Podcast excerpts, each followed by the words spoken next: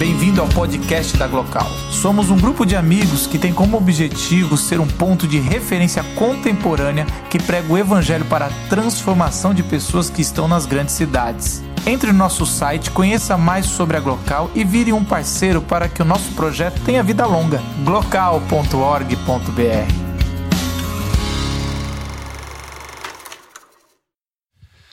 Gente, obrigado. Ah, o pessoal está de parabéns. Eu queria mais alguns minutos do tempo de vocês ah, para pensar num texto bíblico de forma breve ah, e com a cabeça que ainda tiver depois de uma apresentação. Ah, eu percebo, imagino que a maioria de vocês deve ter uma percepção semelhante, que a gente chega no final do ano com a bateria acabando, né?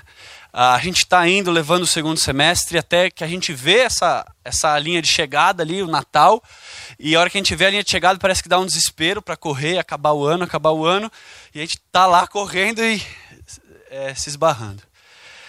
E parece que as pessoas vão perdendo a força, né? Vão perdendo a força. E o pior é que às vezes tem gente que começa o ano assim, né? terminar o ano assim, eu acho que ainda vai. Tem um cansaço, é, de certa forma, natural. Mas quando você está em março, assim, está em, em, fevereiro, parece que o ano precisa acabar já. Fala, meu, o que acontece? Eu preciso mudar, preciso mexer alguma coisa. E essa é quase que a história da nossa cidade, né? Quase que a história de São Paulo. precisa mudar alguma coisa. Uh, e uh, se a gente fosse fazer uma tempestade de ideias, um brainstorm aqui do que, que precisa mudar, iam ter várias sugestões. Uh, pessoal precisa cuidar mais da saúde, o pessoal precisa se alimentar melhor, o pessoal precisa puxar o freio de mão, abrir mão de certas coisas, a vida precisa ficar mais devagar e por aí vai nessa direção. E todas essas coisas são muito sábias e necessárias e, e até bíblicas.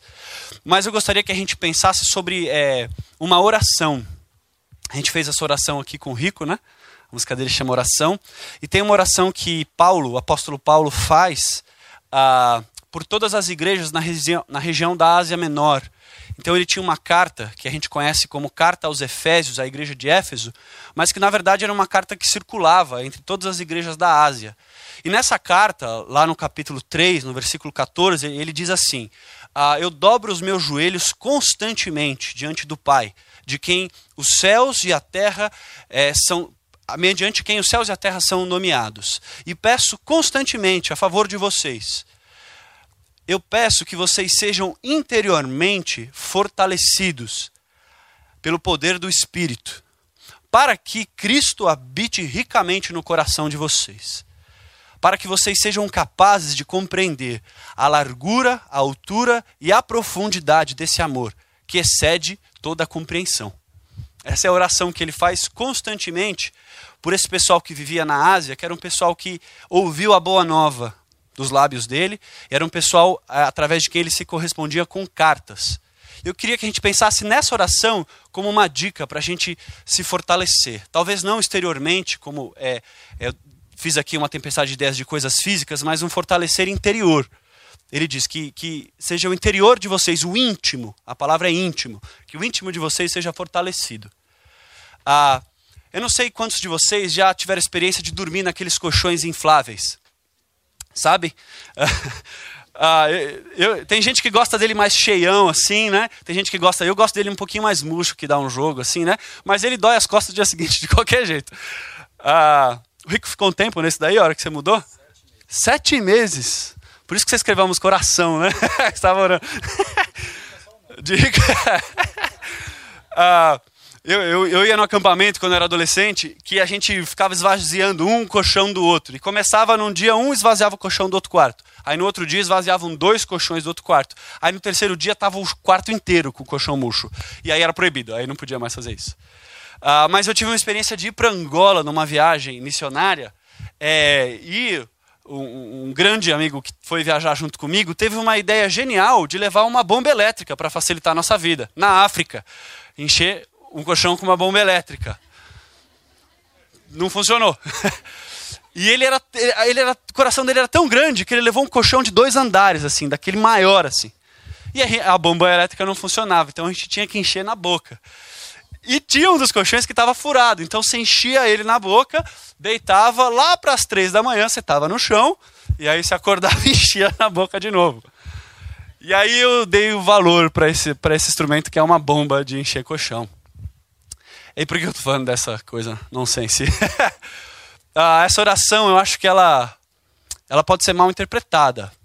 Ela fala para a gente ser fortalecido no nosso íntimo, que o Espírito é, atue. Essa é a oração de Paulo. Mas o Espírito aqui, no caso, ele seria uma bomba. Essa bomba para inflar com ar. Mas olha só, uma atuação do Espírito, que negócio é esse? É uma coisa que não é tangível, não é visível, não é palpável, não é mensurável, não é observável, uh, manipulável. É uma atuação totalmente dependente de um divino, de uma transcendência. É isso que pode fortalecer. Para quem vive é, longe de uma transcendência, longe de uma relação com o sagrado, com Deus, é, é um desafio. Encontre esse fortalecer interior numa, na atuação do Espírito. Olha que coisa estranha. Mas também pode ser mal compreendida a ideia que o espírito se torna um fim em si mesmo. Então o espírito é, ele vai fortalecer o interior é, para jogar ar, ou no caso aqui, para jogar Cristo. Então, às vezes, a gente busca experiências transcendentais como um fim em si mesmo, seja uma meditação, é, um abrir de, de chakras, seja uma viagem para a Índia, seja uma dieta do templo, seja uh, um culto cristão, evangélico, mas que, que me enche de uma experiência transcendental. Eu quero ficar cheio, de, eu quero ficar cheio dessa experiência transcendental. Para quê? O que, que essa experiência vai me trazer? E a oração de Paulo é que essa experiência transcendental não é um fim em si mesmo, ela é uma bomba que bombeia Cristo para o nosso interior. E aqui Cristo vira um sinônimo de amor. E à medida que, que o Espírito fortalece o íntimo, isso quer dizer que Cristo habita no interior. E aí a gente já liga é, esse habitar de Cristo no nosso interior é, com uma, provavelmente com uma vida de devoção. Ah, se Cristo habita no interior, eu devo fazer uma série de coisas. Ah, eu sou uma pessoa bem devota, uma pessoa que ama Deus. Isso aqui é, está cheio do amor. Mas a oração é totalmente contrária a isso. Não é uma oração para que você ame mais a Deus, ou para que os ouvintes de Paulo na Ásia amassem mais a Deus, mas é uma oração para que esses compreendessem na sua plenitude, na sua totalidade, o amor que Deus já tinha sobre eles. Percebem a diferença? a, a palavra aqui para plenitude, a, a palavra, palavra do grego plerol, a ideia de um copo que foi sendo enchido de água e, e ele foi como se tivesse um conta-gota até a última gota, que sabe quando fica aquela película para cima do copo que tem uma barriguinha assim, que se eu puser uma gota cai uma.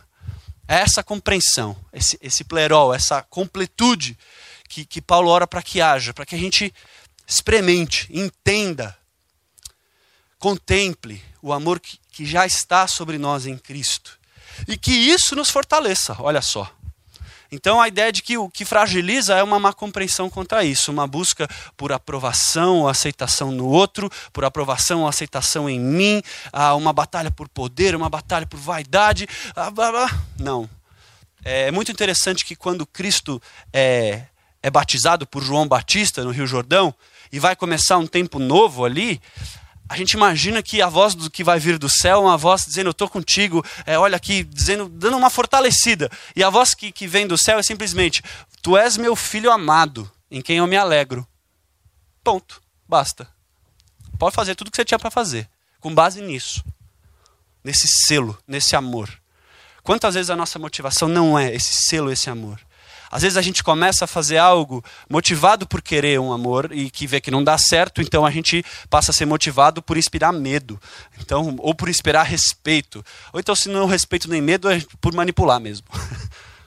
e, e quão poderosa é essa oração? É essa oração em forma de música, em forma de cena, em forma de pensamento, em forma de convívio, que a gente espera que o Espírito traga para que a gente saia daqui em Cristo e cheio de Cristo.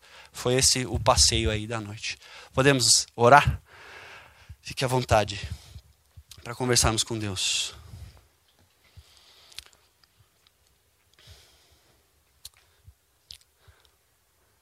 Dobramos, Pai, é o nosso coração diante do Senhor, pedindo que o Espírito, essa pessoa, esse ser tão é, complexo para nossa compreensão, fortaleça o nosso íntimo para que sejamos capazes de compreender o teu amor, experimentar o teu amor, contemplar o teu amor e por ele ser fortalecido à medida que Cristo habite em nós.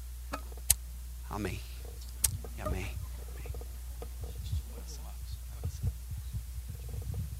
É, vamos. Já aprendeu agora aí nesse, nessa vez pode cantar com a gente.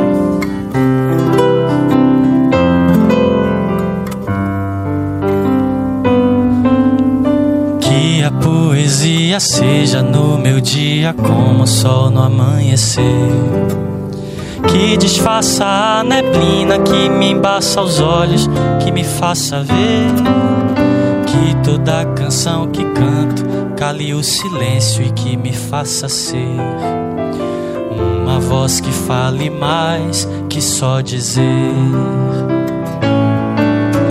No sorriso levo a alma e nos olhos toda calma.